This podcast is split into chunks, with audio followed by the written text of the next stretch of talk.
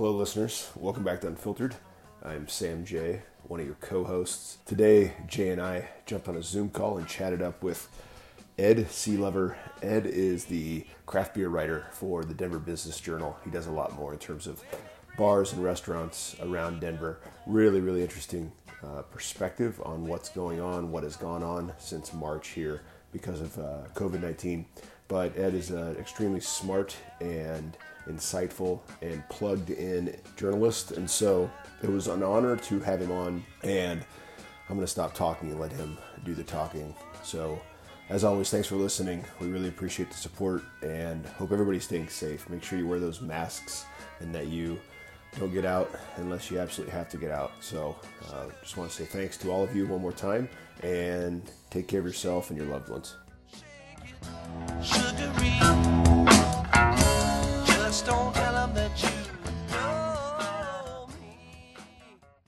Here we go. Yes. Okay. I'm going to go first, actually. This one's a completely unscripted shout out because I spent a little time on the phone with the man, the myth, the legend, Gregory Oakleaf, and he did not mince words and reminded me point blank, hey, I designed that logo for you. So shout out to Oakleaf Creative and the old, oh, that's the wrong hat, Unfiltered wrong logo. Hat. Yeah, flash the Unfiltered when you get a chance. But that's your complimentary Tivoli hat. So that's right. I'm waiting on my Tivoli Gator next. But yeah, shout out to Greg. Greg, we miss you. We love you. Obviously, you know, we'll start this episode with another sad story like we did last week. If you can find the time in the dough to send some money to Jason Buehler's family, feel free to. Obviously, we would really appreciate that. I know Charlie and our friends over at Denver Beer Co. would appreciate that. You can just go to GoFundMe and search for Jason Buehler, just like Ferris Bueller. Jay's given some money. I've given some money, just because it sucks to lose a friend within the Denver beer scene and all of that stuff. So especially right now as we kind of move into Thanksgiving and how awful that is. So Jason Buehler, go find his family's GoFundMe. Social plugs, Ed, we're going to let you get to yours at the back end of this because you do way more than Jay and I. So, you remind us to plug this. You can find us on Facebook, Instagram, Twitter, wherever. Chili Booze and Brews, Jay and I were just talking before Ed jumped on. We have a couple more weeks, right, Jay Bird, to do? I think they're down to 2+, but I also know they've added some contenders. A new distillery popped up the other day, so get your Chili Brews and Booze passport. All of the funds go to child cancer research. Okay, so please. 100%. And a lot of our friends in the distilling world and the craft beer world are participating, so please do go to chiliboozeandbrews.com, find them on Instagram, find them on Facebook, and support that cause. And, of course, if you want to support us, you can go to patreon.com/unfilteredcraft. Before we get to Ed, we are going to, here in Denver at least, massive restrictions on Friday, which means that a lot of our friends in the businesses that we love, restaurants, bars, breweries, are going to begin to really feel the pinch. And if things weren't tough already, they're going to get tougher. So if you can find a way to support all of our friends out there, I think the three of us agree they are all of our friends, please do that. Go get Crowlers to go. Go to Molly's, go to, I don't know, wherever your local liquor shop and get some local beer or drop in there, get your to-go food, what have you. I don't think that anybody thinks that the next few weeks are going to be easy because it's going to be rough. So with that said, don't hesitate to use Handoff or Drizzly or anybody else that's delivering. We just had a work call earlier today trying to figure out how to provide a little holiday cheer to our clients, and somebody said, hey, why don't we just have booze delivered? And I was like, man, that's genius. So that's brilliant. Hopefully we'll go that direction. So so with that said, let's introduce our guest here. I wrote you a whole I got a paragraph, Edward. Ed Sealover, okay, went to Northwestern, which is why I put this background up, because I actually hate Northwestern as an Iowa fan. Hey, that's all right. That was a good try you all had at Northwestern. I knew that was coming. I mean, folks in Denver would know Ed from being at the Denver Business Journal for over 10 years. Beer drinkers would know him from the Beer Run blog. And obviously you're an author. You've written a couple books. Colorado Excursions with History, Hikes, and Hops, as well as the Mountain Brew Book. You are probably the most famous person we've ever had on the show, outside of Eno Saris, the athletic author. So, or the athletic writer. An awful low bar there, clearly. No. Thank you, Ed, for joining the show, good sir. No, thank you for having me on. It's nice to talk beer and to give me a reason to quit work here at 5 o'clock on a weekday. So, hey, as far as I'm concerned, this is work. You should never tell people you're quitting work. This is just an extension. Thank you. You're right. It's brand building. Exactly. There you go. And to answer your question, I am drinking a ginger cream ale from Evergreen Brewing. We happened to be hiking down there about a week and a half ago, and whenever we're out somewhere that's outside of our general home range, we like to stop by the nearest brewery, pick up some 4-packs, bring them back, and this is a really nice kind of post-hiking easy beer, a good first beer of the evening, as I like to say. Ah, first beer. Nice. There you go. Okay. It's the amuse-bouche beer. it's the lead in to the depending on how this conversation goes, the more alcoholic second one I'll go with. Yes, I guarantee it's going off the tracks early, so don't hesitate to pour a stronger beer. Ed, I gave you a quick intro, but can you explain to our listeners who the hell you are and why you would be on this show? Or what do you think? I am somebody who struck at the right time to take my passion for drinking and turn it into a sort of profession. Way back in 2003, I was working at the Colorado Springs Gazette covering City Hall there, and we had a wine columnist. And I went to my entertainment editor and I said, look, we absolutely need to start doing a beer column. And actually there was nobody, I believe, that was doing a beer column in the state of Colorado at the time. She said, yes, you're right. I got a monthly beer column in the Gazette.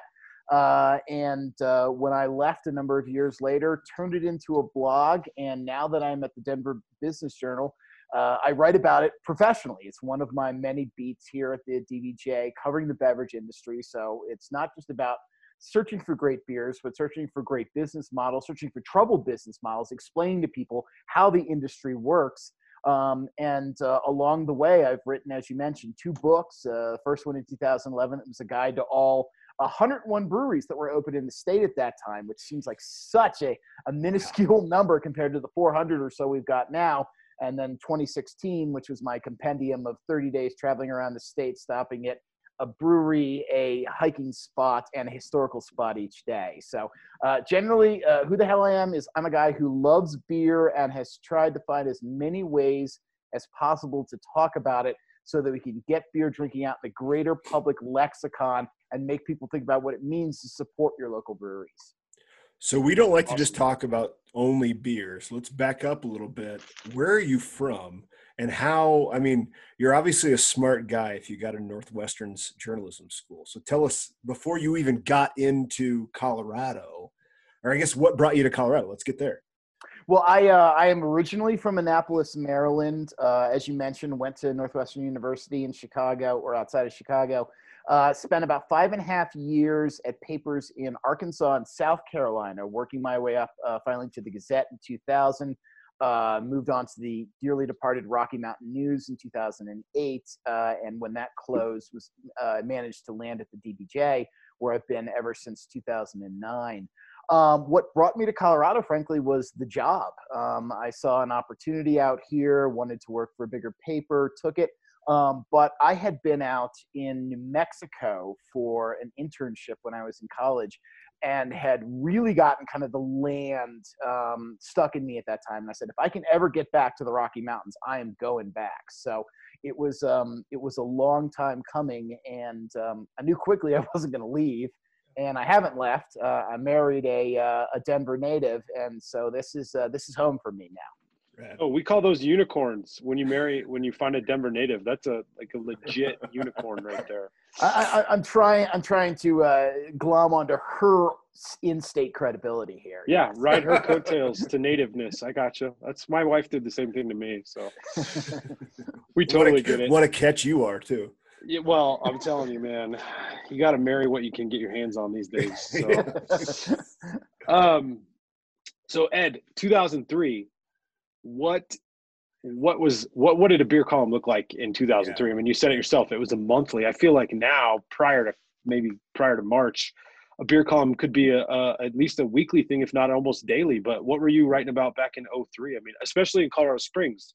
What kind of beer was there in the Springs? In Colorado Springs in 03, I was writing about the 6 breweries that were operating at the time. But I tried to give it a bit of a statewide angle as well, and even some national. You know, I would do things like road trips to Fort Collins. I mean, this is back when Fort Collins had about 7 breweries in it, and I would be like, oh, if you're going to a CSU game, here are the breweries you need to check out, things like that.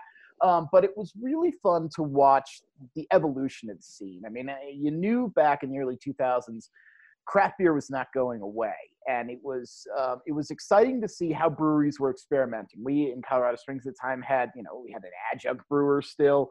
We had some very traditional brewers, and this was really the time that Bristol Brewing kind of broke out of its shell and was doing some crazy experimental things, at least for the 2003 world.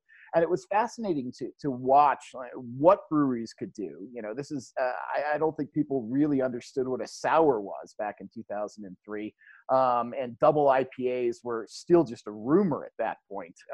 And so to watch it evolve over the years, I mean, it was fun to set up what brewing could be and to get people excited about it. So what were you writing Bristol, about? That's no, you're good. You're good. No, Bristol's a great one. But I guess, yeah. Sorry, Jay and I need to be better at our texting here because we can stay on the same page. You know, prior to the beer blog though, what were you writing about? I mean, why were you brought into Colorado Springs? Just business stuff? Oh, no, I actually, I didn't start writing about business until I ended up at the DBJ in 2009. I am a lifelong government reporter. So I was brought in to write about City Hall. I covered the congressional race in that district, covered the Senate race in 2002, things like that. I have generally been a political and government reporter all my life.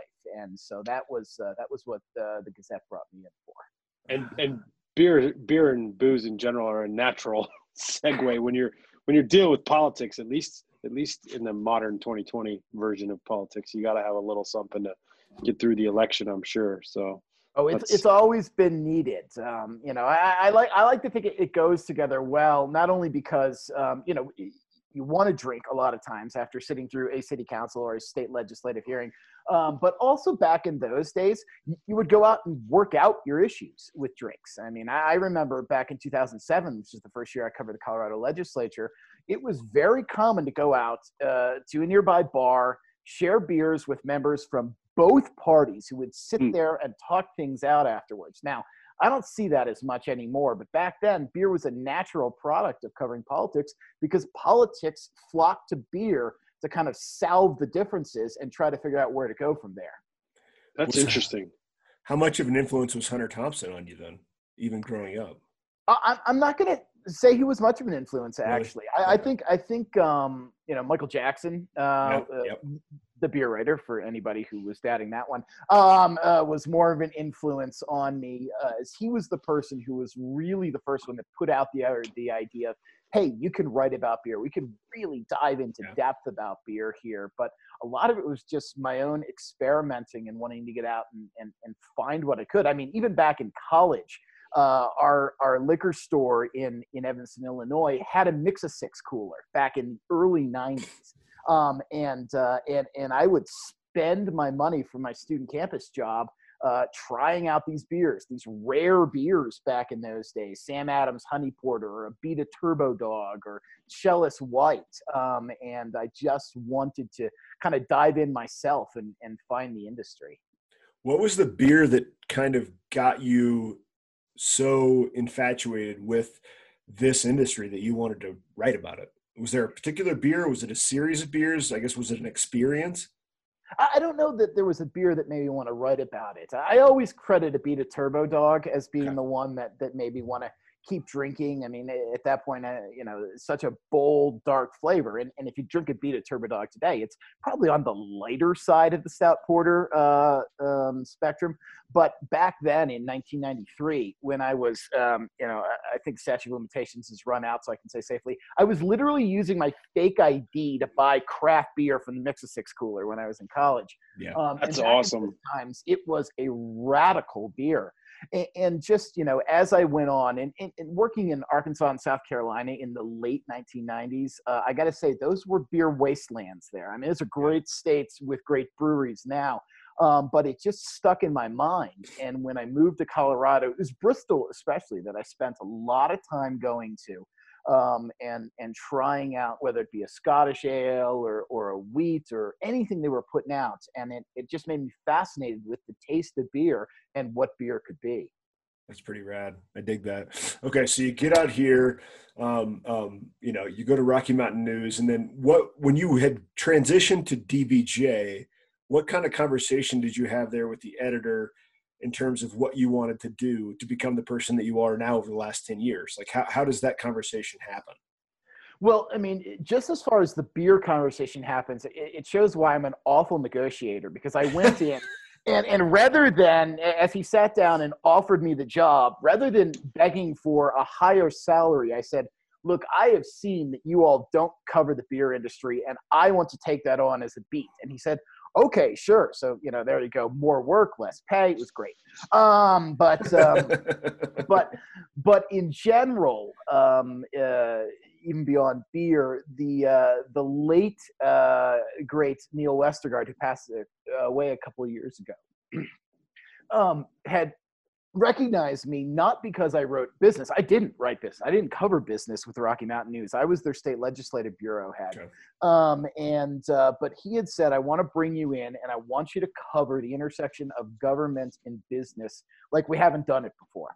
And to me, that was a great opportunity to move away from the parts of politics that I hated. And in the last week I was at the Rocky Mountain News, I sat through a 9.5-hour committee hearing on the death penalty when everybody knew what the outcome was going to be. And so I didn't have to cover that anymore. Now I could get into, you know, tax issues and regulatory issues and things where people aren't set in their ways.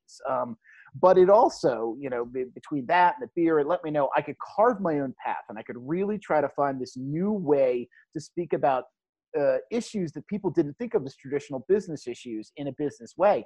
And I love the idea of going in and understanding why breweries made it, why breweries didn't make it, because that was still a time when a lot of breweries weren't making it.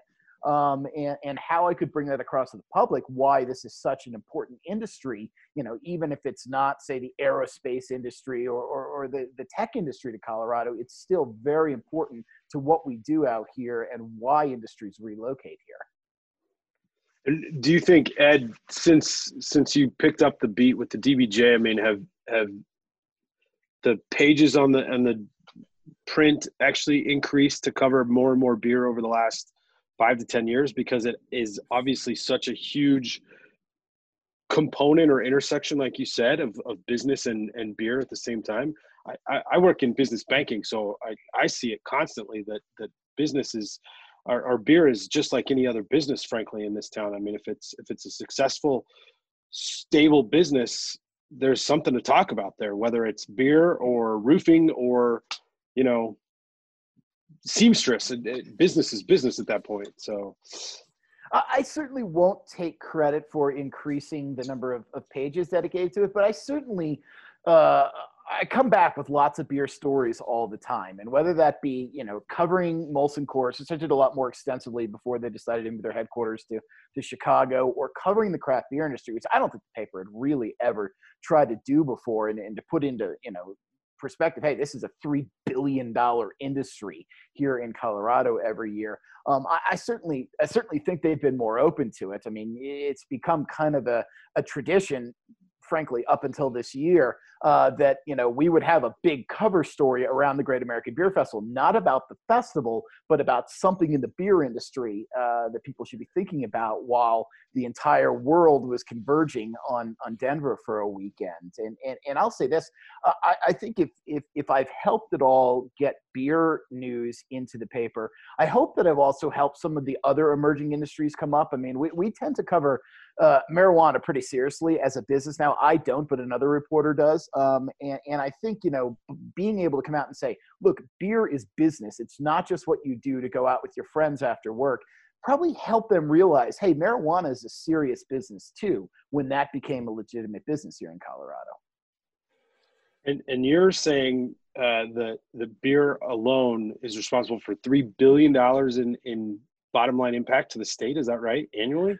Yeah, that's what I've seen in past, and we haven't seen some of the really extensive studies that the Colorado Brewers Guild used to do with the lead school of business at CU, but some of the extrapolations that the Brewers Association, which of course is based here in Boulder, have done, have put this at a $3 to $3.2 billion business, not just because of the direct sales of craft brew, but because of the jobs it creates beyond that in liquor stores and in distribution, in restaurants that specialize in it, and just the economic byproduct it creates. I mean, one thing that's important to remember is that craft beer actually, it may not make as much beer as big beer does here in the state, but it employs a lot more people because it's so hands-on as compared to, say, the Budweiser plant up in Fort Collins. And so, yeah, it's a multi-billion-dollar business here in Colorado. So I have one more question that may or may not be easily answered, but at $3 billion in change, what other niche industry or market would craft beer compare to locally in Colorado? I mean, who else is generating that kind of bottom line impact around the state? Or well, what else? I mean, it's not quite there, but it's not far from skiing, actually. I mean, okay. And think wow. about it, I mean, we are the number one wintertime destination. I mean, when people traveled, I know that's an old-fashioned idea now, but when people used to travel, we were the number one wintertime destination state in America, and people came here for the skiing. Skiing's about a $5.2, $5.3 billion industry the last time I wrote about its economic impact. But you know, craft beer is 2/3 of skiing. Think of that. And that is what defines Colorado in many ways, is our skiing industry. Craft beer is closing in on that. That's awesome to hear, actually, because we more than once have drawn a direct line between craft beer and the ski and outdoor sports industry on this show, just because obviously, much like you're saying, politics takes a beer every now and then. I mean, obviously, a beer at the end of the day, skiing is a huge part of your day. So I'm excited to actually hear that comparison. And one of the things I asked when I wrote my first book in 2011 was, why did Colorado become such a center point for the brewing industry? And one of the reasons a lot of people gave is, look, people came to Colorado to do their own thing. They came to get out and to raft and to ski and to be outdoors. And these were people who didn't like the typical confines of society. And they didn't like the typical confines of American beer in the 70s and 80s, which was boring light lagers. And so they looked for something different. They helped to feed Colorado, and they helped to, you know, a lot of them helped to start breweries as well. And I think our connection between the go for it your in outdoors life and our beer industry is actually pretty close. It makes total sense. Yeah, they're totally interconnected. All right, let's back up this conversation 8 months, and I'm going to ask you, and I kind of put you on the spot here. February, March, 2020. How was craft beer poised to deal with what's going on now, and how was it not? What were the strengths? What were the weaknesses going into what we're seeing? Let's not even talk about right now, but as we moved into it, what did you learn business-wise, industry-wise in those first 1 or 2 months? I think the interesting trend that I had been following and writing about for the past couple of years that was both explains how it was poised to deal and not to deal with it, was the movement away from large national breweries, and in Colorado's case, that's from, you know, Coloradans drinking out of state beers in many ways, and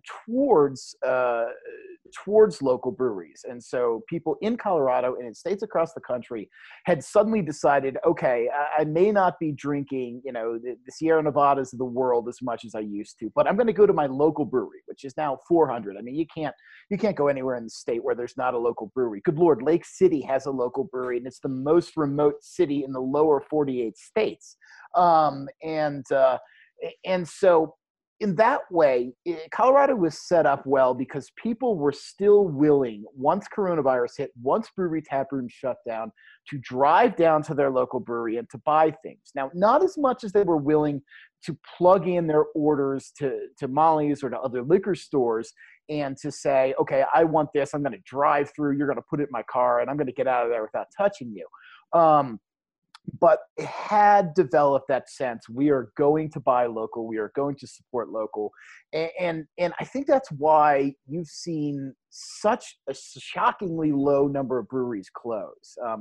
4% was the increase in breweries nationally from the first half of 2019 to the first half of 2020. Colorado tracked pretty closely with that. And that's because I think so many people were still willing, even these breweries were not making as much money, they were still willing to go and buy there. That said, the same trend is why some breweries are 50, 60, 70% down this year, because they've been so used to growing their tap rooms and opening second and third and fourth tap rooms versus investing the money in distributing their beer, because they figure their beer doesn't go anywhere beyond the state borders at this point without running into troubles with customers, that they couldn't, Colorado breweries couldn't quickly pivot and say, okay, I'm in stores and I'm going to put more into production of cans. And so a lot of breweries saw themselves hurting then, and breweries that had just gotten into stores were hurting the most, because that's when liquor stores were saying, no, we don't want the new stuff. We want the tried and true. And you look at it, I mean, Fat Tire and Sierra Nevada Pale Ale. I mean, these beers sold like they never have before over the first couple months of the pandemic. And it's the reason that a brewery like Intrepid Sojourner Project, or I guess they were called Next Stop Brewing by the time they went under, had to go under, because they had bet on going into stores, but they weren't in long enough to establish their brand in stores. So Colorado breweries knew to bring people in to buy their beers, but they weren't in enough stores to take advantage of the change in consumer buying habits early in the pandemic. I mean, we've talked to Ken Heyer at Tivoli a couple times since the pandemic started, and it makes me think of the importance of that 12-pack, whether it be the Tivoli kind of brewers 12-pack, whether it be the Odell, IPA 12-pack. Are you seeing those numbers, I guess, over the last 8 months of that 12-pack? Is that just a myth that we are trying to kind of spin on this show and our friend? No, that is okay. No, so it is absolutely. Bart Watson, who's the chief economist for the Brewers Association, told me that it is the 12-pack is way up in sales this year. And I think breweries that are taking advantage of it by not saying, okay, here's 12 of X brand of beer, but saying here is a multiple did that. In fact, I just wrote a blog this week about how much I appreciated that. Things like Oscar Blue's new IPA 12-pack, which is 4 different IPAs. It's like you get what you want going to a bar, except you don't have to try to run the menu. You can just get a 12-pack and bring it back. So no, 12-packs are big. I just spoke to the head of Breckenridge Brewery the other day for a story. He said their 15-pack is what has maintained them, and they're actually up in sales this year versus past years, because people want to kind of cellar up and get those larger packs with a variety of beers. I mean, it's almost like ordering a flight. Is that kind of the comparison? I mean, yeah, if you can't experience a flight in the brewery, buy a 12-pack and get 4 beers. That's absolutely the way I look at it. Because, I mean, if you really want to run the table of the brewery, you're going to go and you're going to buy a number of 3-ounce samplers and see how many you can try and then still safely make it out of there. With a mixed 12-pack or a mixed 15-pack, boom, you can do that at home at this point. Not as many beers, but still more of a variety. I think some work better than others. I think the mixed 12-packs that throw in seltzers and double IPAs may not quite know who their customers are. But the ones that kind of focus that product a little bit better are great. And the other thing that I think has been great is that you'll stop in a brewery these days and they will allow you to, I've noticed more breweries allow you to mix your own 4-packs, for example, of 16 or 19.2 ounce beers. And therefore, if you can't drink your way through that menu because you're just going for a beer, you don't want to stay there forever, you can take more variety home as well. And I think that's been selling well at a number of smaller breweries. Go back to March real quick. We talked about, I mean, you kind of alluded to different kinds of models, but you didn't articulate the specific kind of model. Can you give us examples of those other than Next Stop? Who, I mean, is like a Denver Beer Co. poised to make this? Like in March, is it a Denver Beer Co.? Is it an Odell that's going to succeed there and maybe not like a Next Stop? And a Woods Boss is really, really primed to be able to make it through. Like what should we expect in that moment? Not now, but in that moment in March and April. in March and April, the people that were poised to make the best were actually the legacy big name brewers who had struggled in more recent years. I mean, you look at the New Belgiums, the Odells, the Great Divides, who had seen sales numbers plateau or drop, or especially out-of-state sales numbers drop. They suddenly were the ones that when people didn't want to stand in a store very long would go in and say, oh, I know Titan IPA. Oh, I know Fat Tire. I'm going to get that. I'm going to get the hell out of this store. And so I think that those are the ones that succeeded well. The big names did very well. And the local breweries that had extreme neighborhood support, the ones where you could go in and say, okay, look, it's down the block, and especially, I will say this, especially those in residential neighborhoods, the breweries that struggled, and I remember this conversation with the owner of Dos Luces Brewing, who was down 85% at one point in April, because he was on the route that people drove from downtown to home, and they would stop in and get stuff. Well, when they're not going into their office, he's not doing that business anymore. The ones who are in local areas, like where I live out here in the suburbs of Jefferson County, those did a little bit better because people could still pick up from their, in-basement desks, go down and get a beer and then come back home.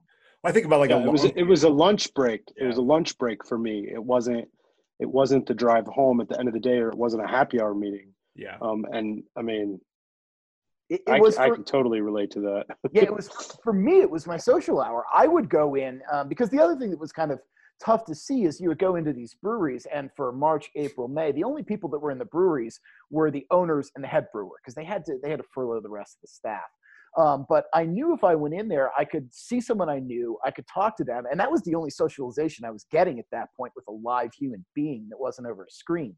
And so I think that helped brewers who had a great neighborhood connection maintain a little bit better business as well. Makes total sense. All right. I can see a Judd or another destination or commuter brewery being the ones that had to think fast and adapt or pivot better than a Green Mountain that I can ride my bike to, or who's the one in with the dog friendly one that we met with in early on in quarantine, Sam, that was in the neighborhood. Coal mine. Yeah, coal mine. Yeah. And I talked to them too. They had talked about how their business was down. Everyone's business was down, but it was a matter of how much can you stabilize it and wait for people to come back, which is something they got up until this week. Yeah. How does this week's newest kick in the nuts, what do you think? I mean, how do we see this play out long term? And long term now is what, 2 to 6 weeks, because you can't plan beyond that anymore. What does that do for our breweries and our bar and restaurant and distillery friends? Here's the good thing about this right now is that most breweries had adapted in the early months of the pandemic. So breweries that didn't have a crowler filler went out and invested in it. And most breweries have the infrastructure now to be able to fill to-go beers. That said, I mean, it's just human nature. People are going to batten down at this point. I think if you are not able to welcome people, particularly on your patios, which is where I've spent, the summer and the early fall, was not inside breweries, but on their patios. That's just going to be tougher. You're not going to have as many excuses to go out to a place. You're not going to be able to meet a friend between your house and their house, and here's that brewery we go to. Now you're kind of in a more circular pattern. Breweries are going to struggle for the next year. And not only that, here's a key difference too.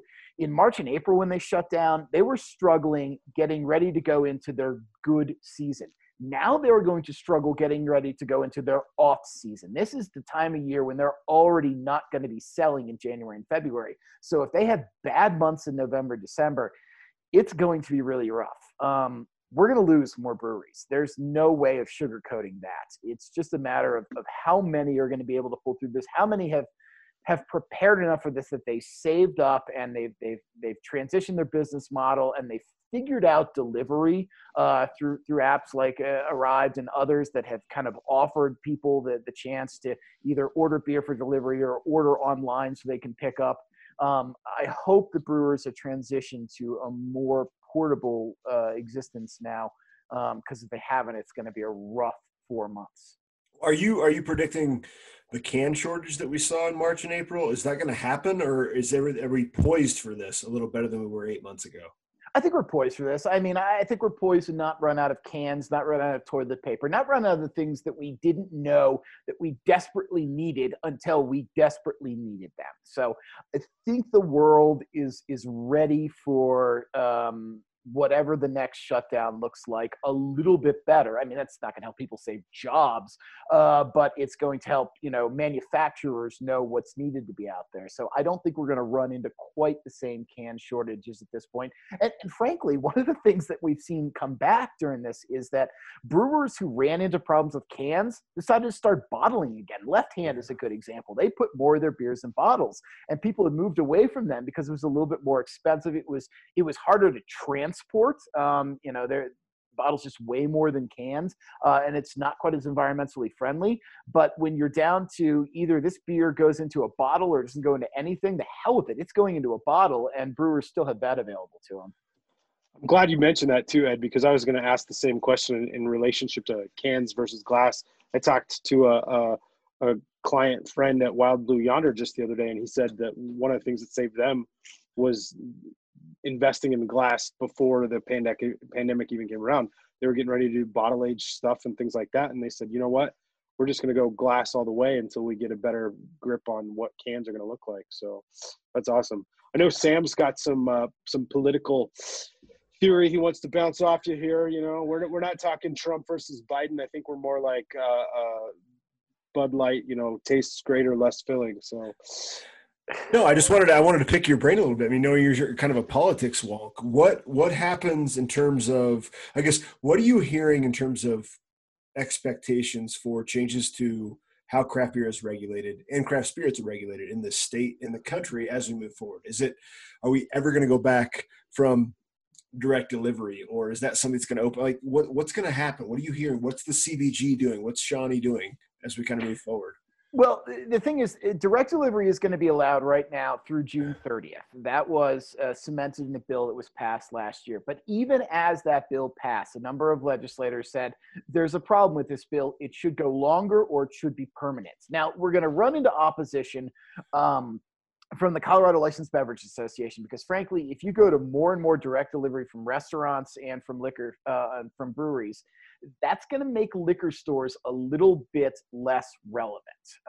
And so I think there's going to be some middle ground. I would not be surprised to see that extended for another year, especially if, we get into, February and March and the pandemic is still raging and restrictions are still raging. But I think you're going to see efforts to open that up because delivery services are going to define the future in many ways. I mean, if people have gone to a situation where they're not going back. Surveys show that 80% of people say they will continue ordering more to-go food from restaurants even after there's a vaccine and we return to some kind of normal. That's got to be very true. I haven't seen the polls, but it's got to be very true with beer and with wine and with spirits as well. So I think there's going to be some efforts made to make delivery a more permanent part of this.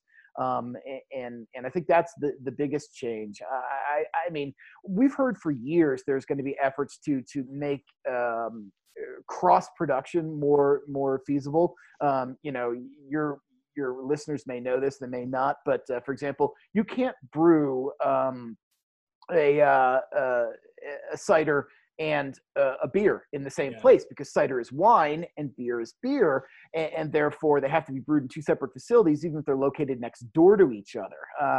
So I think there will be continued efforts to simplify those kind of things too, because people just see, look, it's necessary at this point. We've got to cut some of these old laws, and we've got to simplify things. So that's my guess.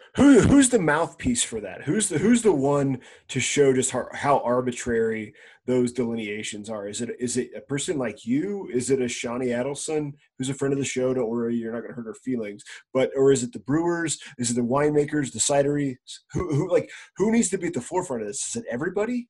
It's got to be the people who run the businesses. Okay. You know, as much as I'd like to take credit for things, I'm not going to make that difference in my reporting. It's got to be the people who go in, especially with a governor who is an entrepreneur at heart. I mean, he understands, hey, these laws are stupid and they're antiquated, which is, you know, he's an internet business runner. And so he could understand those kind of things and push them forward. So I think the business people have to be the ones to say, can we get rid of this? Can we get rid of that? We're not getting rid of the three-tier system. You know, as much as people may hate that, that is going to stay, but there are little things that can be changed that I think have an opportunity in the next year.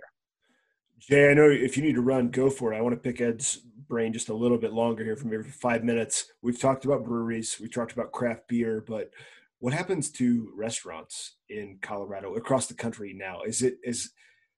What do you expect in terms of the business model of a Frank Bonanno and everything that goes on? Is that gone? I mean, what happens? I don't know, but they're in worse shape than breweries. And the reason I say that is that breweries have a separate outlet. I mean, you know, you could get beers into stores, you could train people to come and pick them up and go home.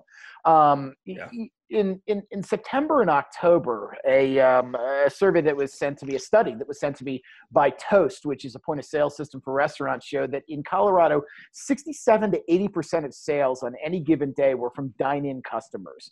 Restaurants did not transition people to thinking first about ordering out. Now, I think our younger listeners probably do that. They're used to ordering out, although they're probably used to ordering out on DoorDash or Uber Eats or something like that. It is, you know, just gores the restaurant industry with the high fees that they charge to them. But most restaurants have not been able to make the transition like breweries have in getting people to think about, oh, I'll still pick up even though you're locked down.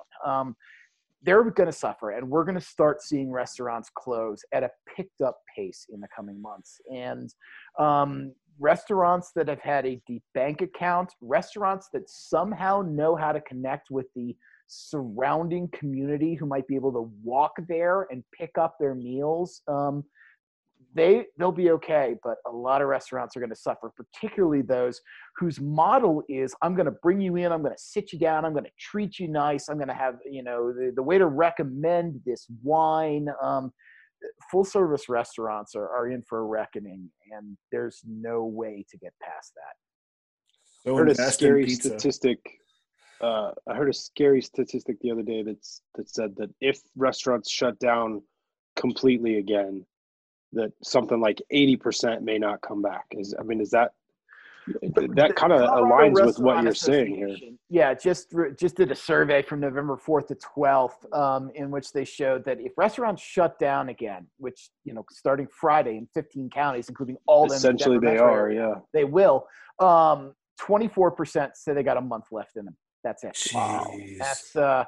That's and 73% say if it's not changed in 6 months, they're gone. Now, those numbers are inflated because those are the worst case scenarios that restaurants are laying out there.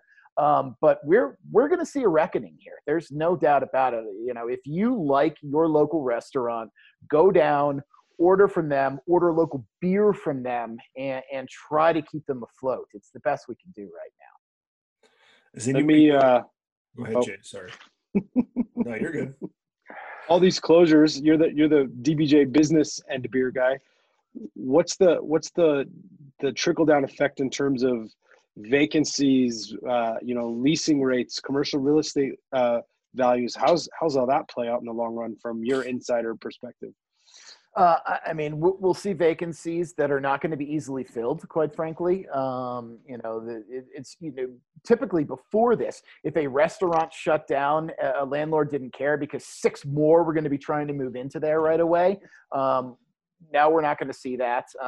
You know, we still hear problems with some landlords, but a number of other restaurants, including national chains that are based here that I've talked to, said they've actually been able to negotiate with their landlords and say, look, if I move out, who the hell are you going to get to move in at this point? So I think there's been some come to it on those relations.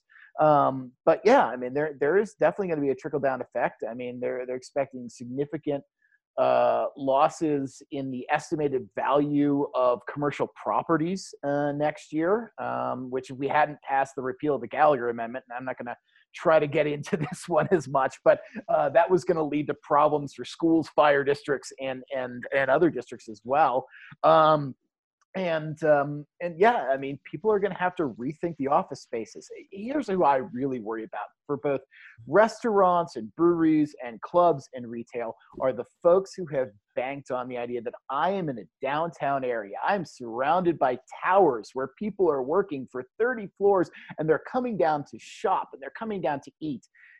Guess what? That's not happening anymore. You know, I just wrote something last week about how Michi, which is a wonderful locally owned pizza and Italian place. It has 6 locations on the Front Range. They just shut down their downtown Denver store and said, we cannot make it downtown anymore. The other 5, which were all located in suburbs, are up in sales this year. That's crazy. Downtown areas are about to suffer mightily if people don't return to offices.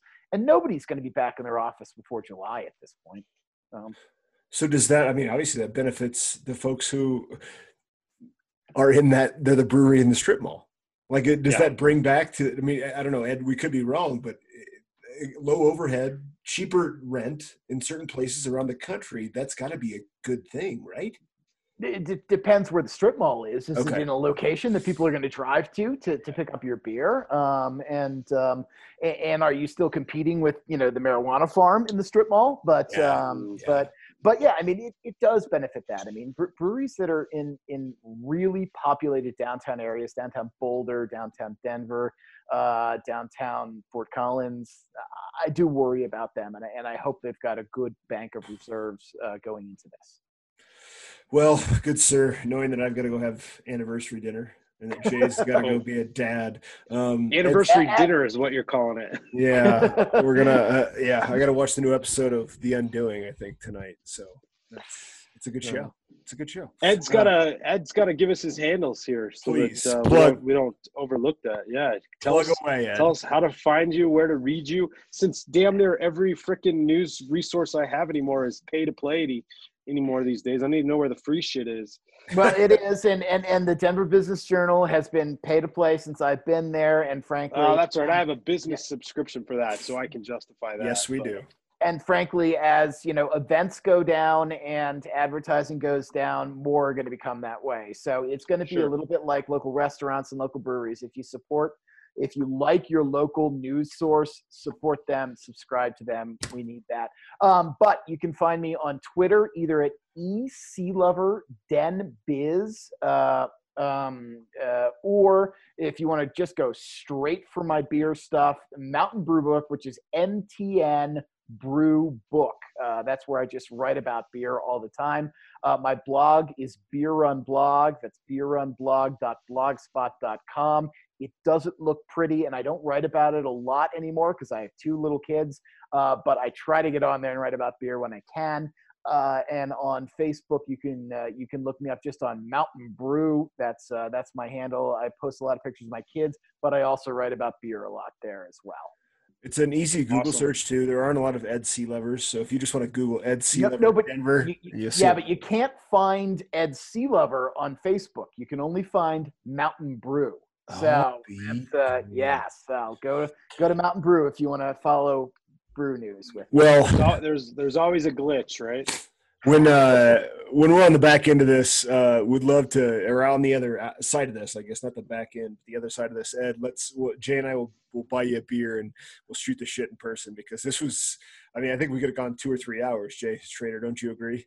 Yeah, I'd love to sit down and just follow Ed for a day once he's actually back on the beat live and in person again, because everything he's writing about is probably the shit that I'm reading 2 or 3 days later. So it's a perfect fit as far as I'm concerned.